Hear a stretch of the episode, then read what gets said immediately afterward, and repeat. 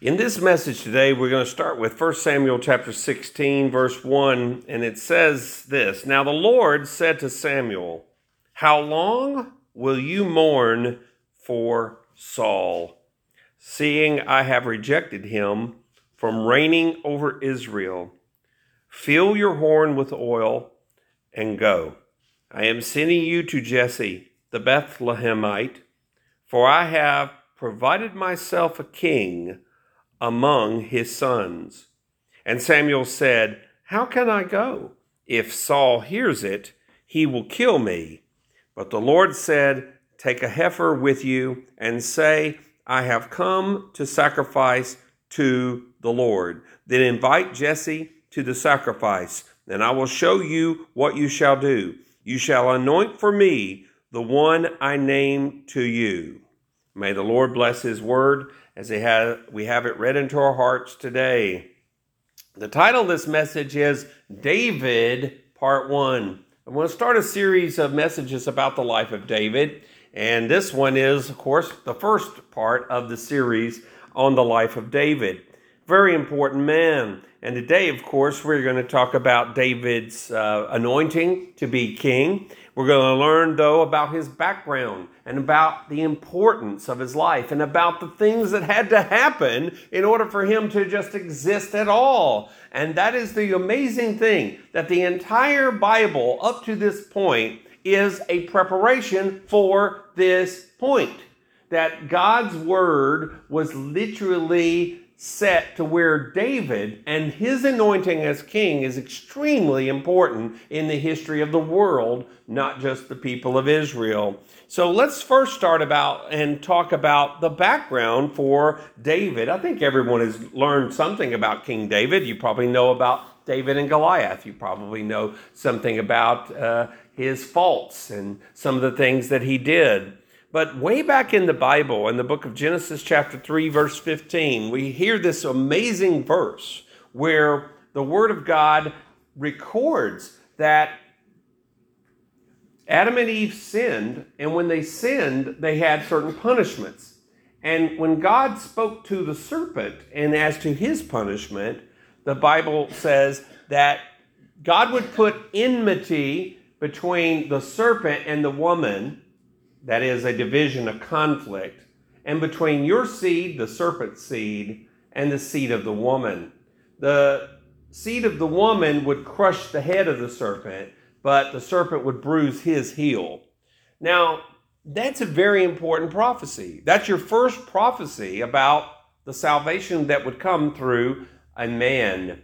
And oftentimes we think about the scripture as a battle between light and darkness. It is. But it's not a battle between God and necessarily Satan. It's really a conflict between humans and Satan. And this battle between humans and uh, Satan was a loss to us when it first started back in the Garden of Eden because Adam and Eve fell. However, God predicted that there would be a day when the seed of the woman would be rising up and so that that process to where God uses that person someday to crush the head of Satan, that is a process that's recorded throughout the Bible. And that process is something that God literally moved heaven and earth to make happen. It's an amazing story. Think about all the things that Satan tried to do to kill the seed of the woman. I mean, literally, God has to keep his word. So the devil, all he, he has to do is rid the world of the godly seed, get rid of people as much as he can, corrupt people as much as he can, and he's guaranteed to live forever and do whatever he wants. Satan's plan is to attack humanity, and that plan is to cause all of us to lose not just our salvation, but to elevate him so he can continue on. So look at the, the strategies he used. In the he first tried to use Cain and Abel. Remember, he said, Well, I'm going to cause Cain to kill his brother Abel, and he did, but that didn't succeed. The line continued uh, under a, another man named Seth. And then you get to the time when the uh, fallen angels corrupted the human race and the world got so bad that God decided to destroy the earth with a flood. And that was so awful that only one man and his family survived it through the ark, and that was Noah and his wife and his sons, Shem, Ham, and Japheth.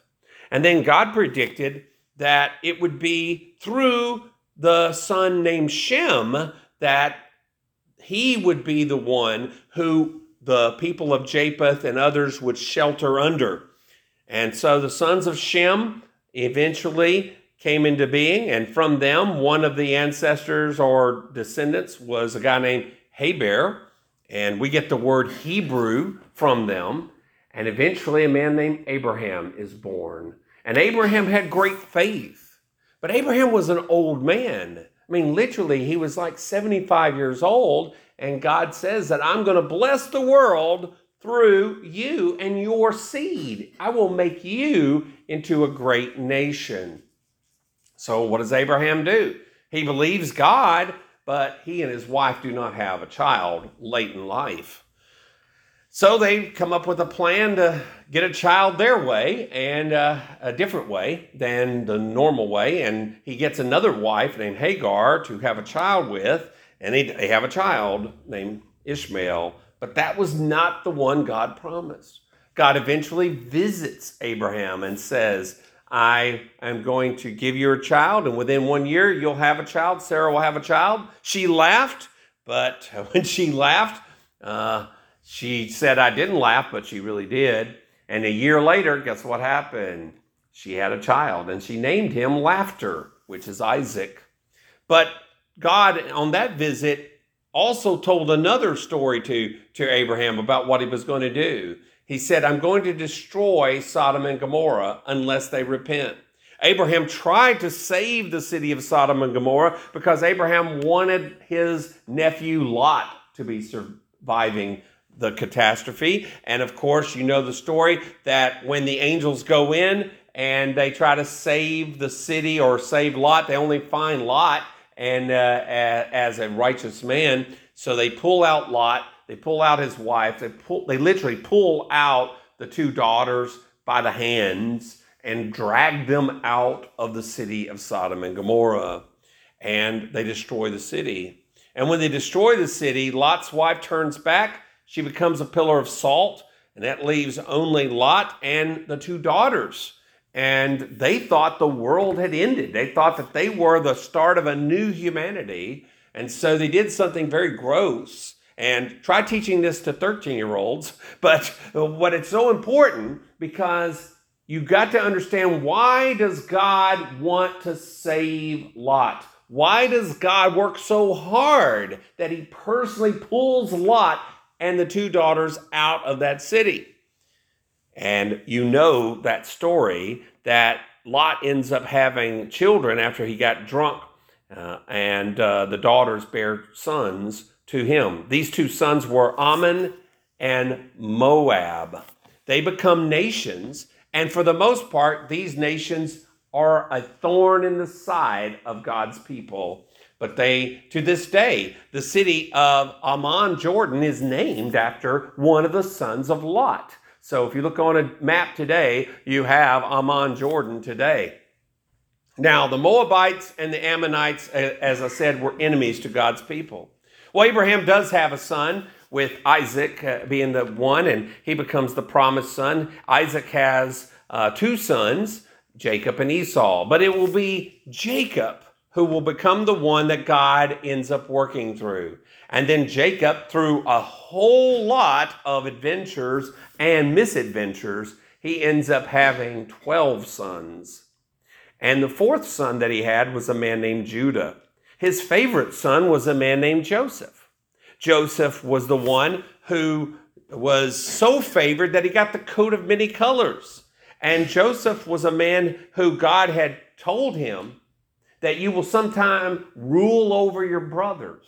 Now, he may have made a mistake by telling his brothers this, but he did end up getting betrayed by his own brothers. And the one brother that decided, I know what we'll do, a guy named Judah, the fourth son, said, Why don't we sell him, instead of killing him, sell him as a slave? You know, that was a really nice thing to do, you know, save his life and sell him as a slave. And they did that. And they made it look like Joseph died. Joseph goes to live in Egypt as a slave, and the rest of the boys live their lives away from Joseph.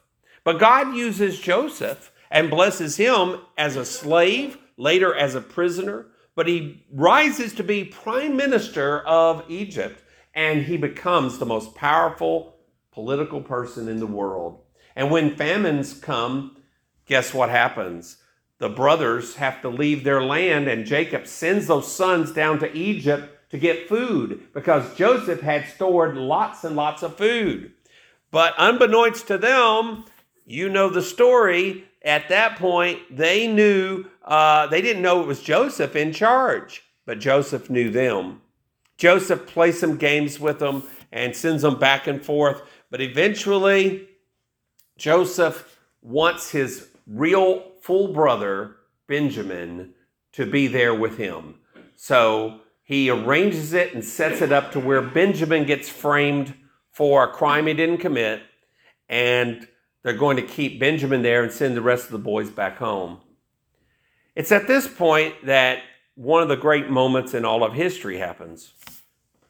A man named Judah, the brother who sold Joseph into slavery, stands up and says, Look, my father is old. If you kill, if you take Benjamin, his last surviving son, you really will uh, destroy his life and he will die so take my life instead.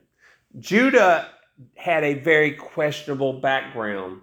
Also, Judah ended up having a son through a controversy. Let's just say a very big controversy.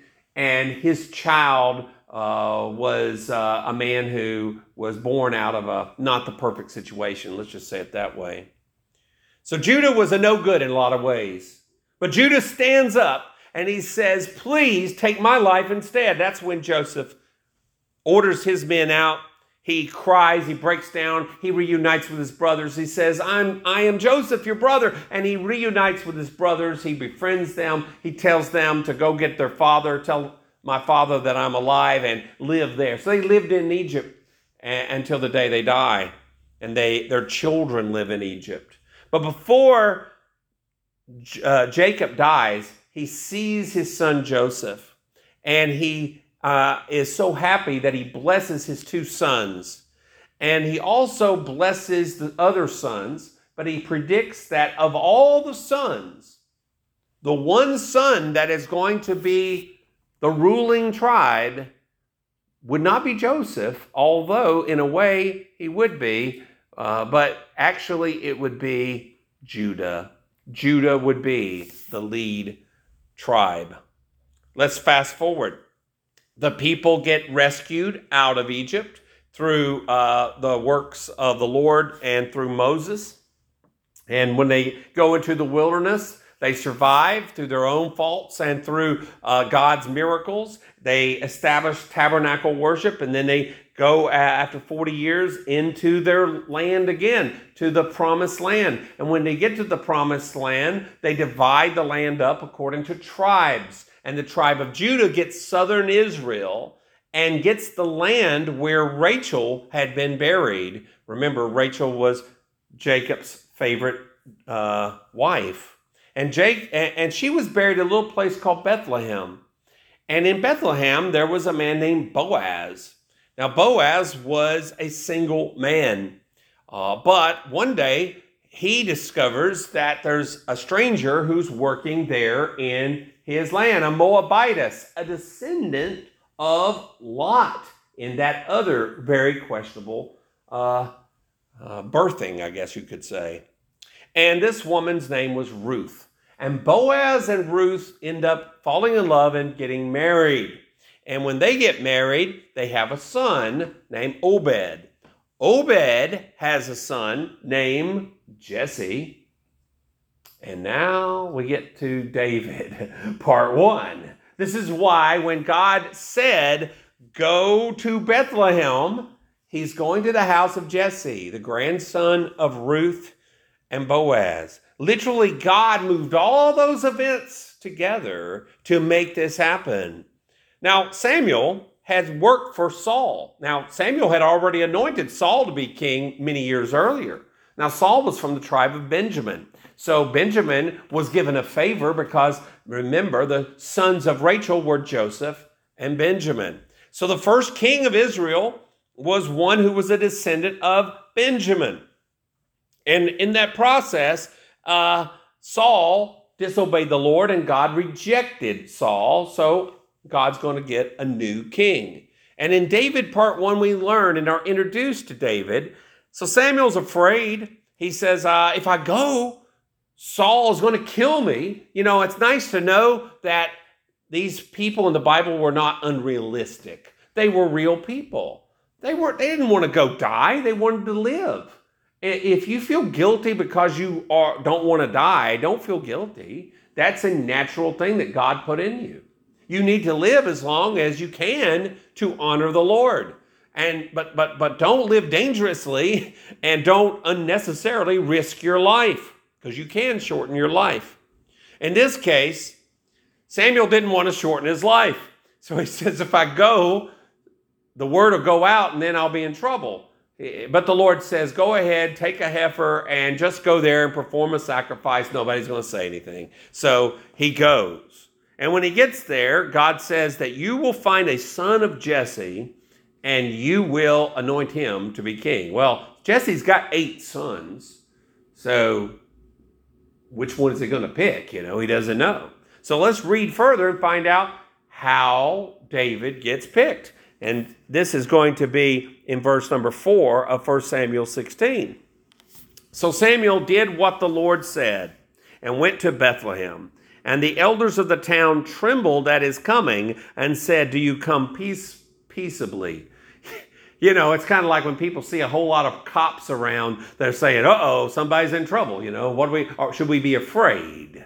And Samuel was the kind of guy that if he visited you, he may be visiting you because you've been naughty and not nice. And he may be actually uh, going to send the judgment of God on you. And they were a little apprehensive. So they said, Why are you here? Did we do something wrong? Are we in trouble? You know, are we in trouble? I think we all worry, don't we? When God visits us, maybe, or sends somebody to talk to us. But, but notice he said, peaceably. I have come to sacrifice to the Lord.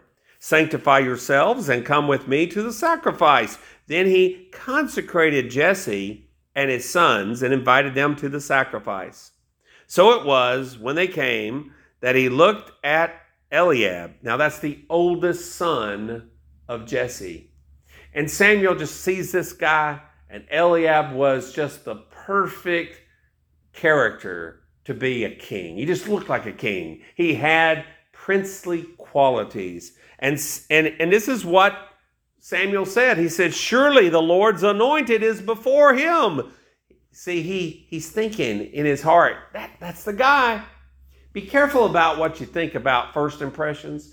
Be careful about what you think about any impressions because even a godly man like Samuel can get it wrong.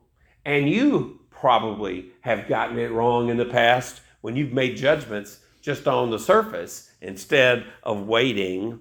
So Samuel said, Surely the Lord's anointed is before him. But in verse 7, but the Lord said to Samuel, uh, Do not look at his appearance or at his physical stature, because I have refused him. For the Lord does not see as man sees. For man looks at the outward appearance but the Lord looks at the heart. That's a very important verse because what do what I think almost every generation concentrates on our appearance, on the external, on how we look, and trying to look better, trying to be presenting ourselves better to the world, that people will have a good impression of us. And yet, God doesn't get impressed by any of that. He doesn't need the external, He knows the internal. In other words, he knows the real you and he knows the real me. And so he knew the sons of Jesse, he knew their hearts. None of them were perfect men. So it makes me wonder if God's choosing one of these and because he's looking at the heart, what is he looking for that he's going to pick one? Well, we'll continue. So Jesse called Abinadab, that's the second son, and made him pass before Samuel. And he said, Neither has the Lord chosen this one. Not this one either. Then Jesse made Shammah pass by, and he said, Neither has the Lord chosen this one. That's three. Thus Jesse made seven of his sons pass before Samuel. And Samuel said to Jesse, The Lord has not chosen these. And I'm sure they're all scratching their heads saying, What is going on here? Why aren't these sons being chosen? And Samuel said to Jesse, Are all the young men here? Then he said, There remains yet the youngest. And there he is, keeping the sheep. And Samuel said to Jesse, Send and bring him, for we will not sit down till he comes here. Now, when you would have a feast in those days, it would be a big deal. It would be a lot of fine food. I mean, one thing I've learned about growing up in, the, in Baptist churches is that when we have a meal, they're generally good. I cannot name any of the meals that I've had uh, collectively at churches that I did not find very agreeable. They, they were good because even when I might not like everything on the, on the menu, they had something there that I really liked. I heard a story about an old hippie that was a strange story, and, and I can assure you it's not a true story. So it's a fictional story, but I, I'm going to tell it anyway. Anyway, it's a story about this old hippie. He goes into this restaurant. He's, he goes in with, a, with an ostrich. And as he goes into the restaurant and sits down, he orders a meal and he says, I would like to have hamburger, fries, and a Coke. And so the, the waitress looks at the ostrich. The ostrich nods in agreement. I agree. And then when they get ready to pay, the waitress says, That'll be $15.32. The man reaches into his pocket and exactly $15.32 he has for that waitress. So he goes back the next week and he says, I would like to have a chicken sandwich and I would like to have some, some potatoes and uh, some mashed potatoes, and I would like to have a dessert. And the ostrich nods in agreement. I agree. And she says, Well, this will be $18.23. He reaches into his pocket, $18.23. So the next week, he goes again, and this time it he says i would like to have a steak dinner make sure i have salad make sure i have all the fixings make sure i have dessert and the ostrich agrees. So this time she says the the the tab is $46.30. Man reaches in, pulls out everything and gives exact change right out of his pocket. Everything out. Perfect. So the waitress says, how, how is this possible that every time you come in here, you have perfect change? He says, Well, years ago, I found a lamp and I rubbed it, and there was a genie and gave me two wishes. And I wished that every time I needed to pay for something, I'd have exactly the amount of money when I would pay for it. Well, the waitress says, Well, that's pretty smart. That makes sense. But what about the ostrich? Well, that was my other wish. I wanted a long legged girl who would always agree with me.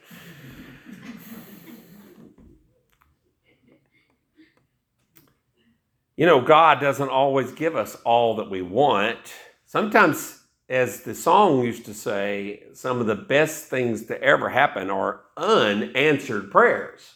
And so finally, when they got down to the last son, he's over there doing his job. He's a shepherd, and he is just the, you know, he, he's the one that the older brothers are always dumping on and, and giving a hard time, like uh, normal life. They were not people who were unrealistic, they were real.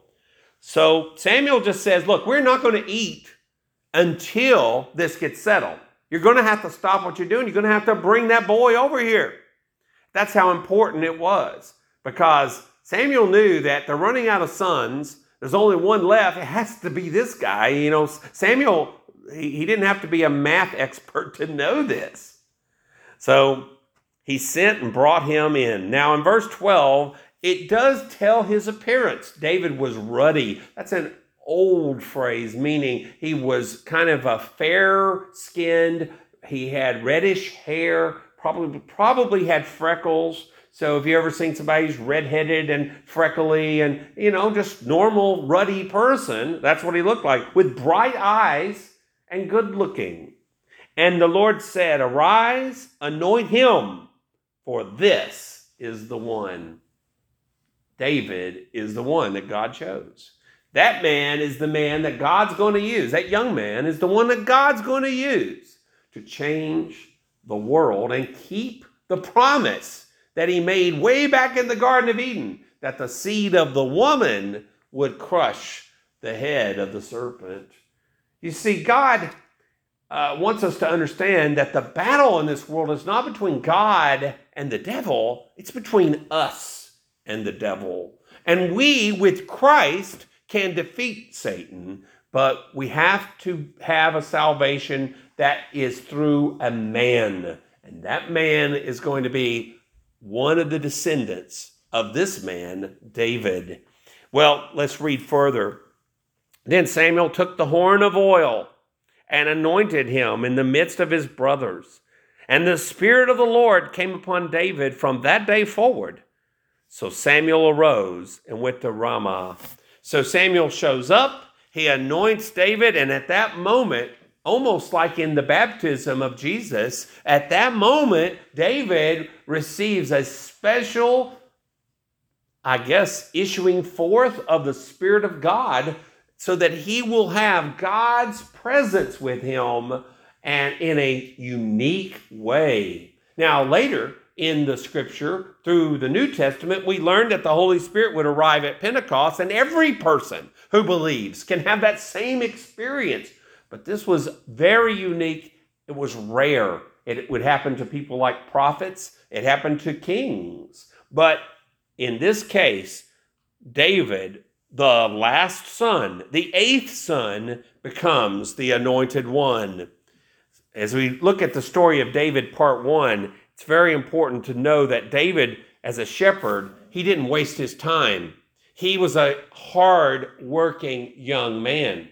As a shepherd, he was not idle. He used his free time wisely. And when he was growing up, the one thing that he did that I think impressed the Lord the most was that he would write songs and psalms. And a psalm is like a combination of a poem and a song, but he would write songs and psalms unto the Lord and he would play the lyre, which was like a stringed instrument, and he would play this music because he had time. And I'm sure that the sheep, when they heard David playing his music, knew that that's their master. That's the one who's watching over me, playing that music.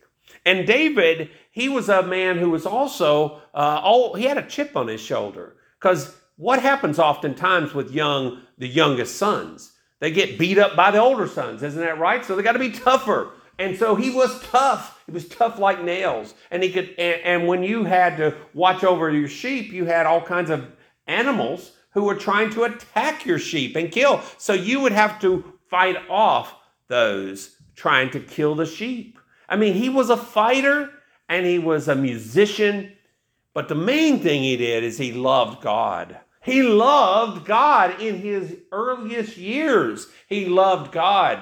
I believe that there was nobody in the Bible that it, it really shows that loved God more, other than Jesus, than this guy, David. He really loved God. He had a strong, fierce loyalty to the Lord. And he sang and made music to the Lord. And many of the Psalms are written by David. And as you read the Psalms, you learn of his experience and how he uses that experience to help us today.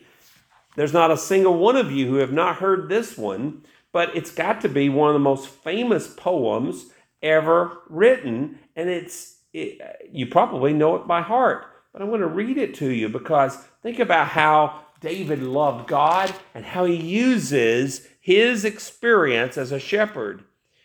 Psalm 23 The Lord is my shepherd. I shall not want. You see, is God your shepherd? He was David's. he says, I'm not going to do without. I'm going to have what I need. I'm going to be provided for. He makes me to lie down in green pastures.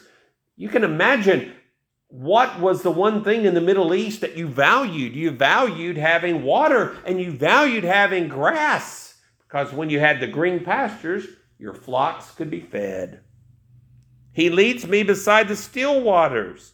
Sheep are frightened of running water, and so they need to have calm waters so that they are going to drink and be able to make it. It's kind of hard, isn't it, that when we try to go through life, if, if our hearts are stirred up, if our circumstances are filled with drama left and right, and we've got too much conflict going on, and all the sounds of and the turmoil and the tumult that is surrounding us, it's kind of hard to do your duty and just take time to do what God wants, which is to eat the word directly from the Bible and live off of it. You see, we need to be at peace we need to be calm. And so he gives the sheep still waters. He restores my soul. There's not a single person who does not need to have their batteries recharged. There's not a single person who doesn't, after a, a difficult time, need to be refreshed. And so your souls must be restored. Why do we try to have revival services? Because the world is moving us against ourselves and gravitation of this world brings us down. We need to be restored. He leads me in the paths of righteousness. Oh, there's so many wrong paths we can go, and sheep are not very smart. They'll go the wrong way almost every time. They have to be led in the correct direction. And he does it for his name's sake. Yea, though I walk through the valley of the shadow of death, I will fear no evil for you are with me. Your rod and your staff, they comfort me. You see, David knew he had his rod, he had his staff, he could fight off any of the animals trying to kill his sheep. And they knew he was there and they, they were not afraid. You prepare a table before me in the presence of my enemies. You anoint my head with oil, my cup runs over. David, I'm sure, wrote this understanding that he was God's anointed and that he was a shepherd, but that God was the shepherd who gave him his anointing. Surely goodness and mercy shall follow me all the days of my life. By the way, it did. Those things followed him. They never, ever left him. He left them, but they never left him. And he kept on getting mercy from God, even when he did wrong. All the days of his life. Notice that goodness and mercy are going to follow us, not some days, all days. So when you're having a bad day, look in your review mirror because you, I guarantee you, goodness and mercy are there. You'll have it. It's all the days, not, not the good days, the bad days too. You've got to believe that. And I will dwell in the house of the Lord forever. Wow, what a promise. See, David didn't waste his youth. He had these talents, he, had, he was faithful, and even though he was the youngest son and lowest on the rung, he was the one God was going to elevate and eventually going to be great in the eyes of men, but more importantly, he's going to be important for you and me as to his family. Let's go to the Lord in prayer. Lord, thank you for the life of David, who we started to study today. Would you bless this study? And, and may we follow David's example by loving you, being faithful in the duties that you've called us to, and that we would be ready so that if you anoint us to do anything for your name's sake, we will, we will be ready to go. And we thank you in Jesus' name. Amen. Let's sing this hymn of invitation that we're going to sing together. Take my life, lead me, Lord, hymn number 287. Let's stand to our feet.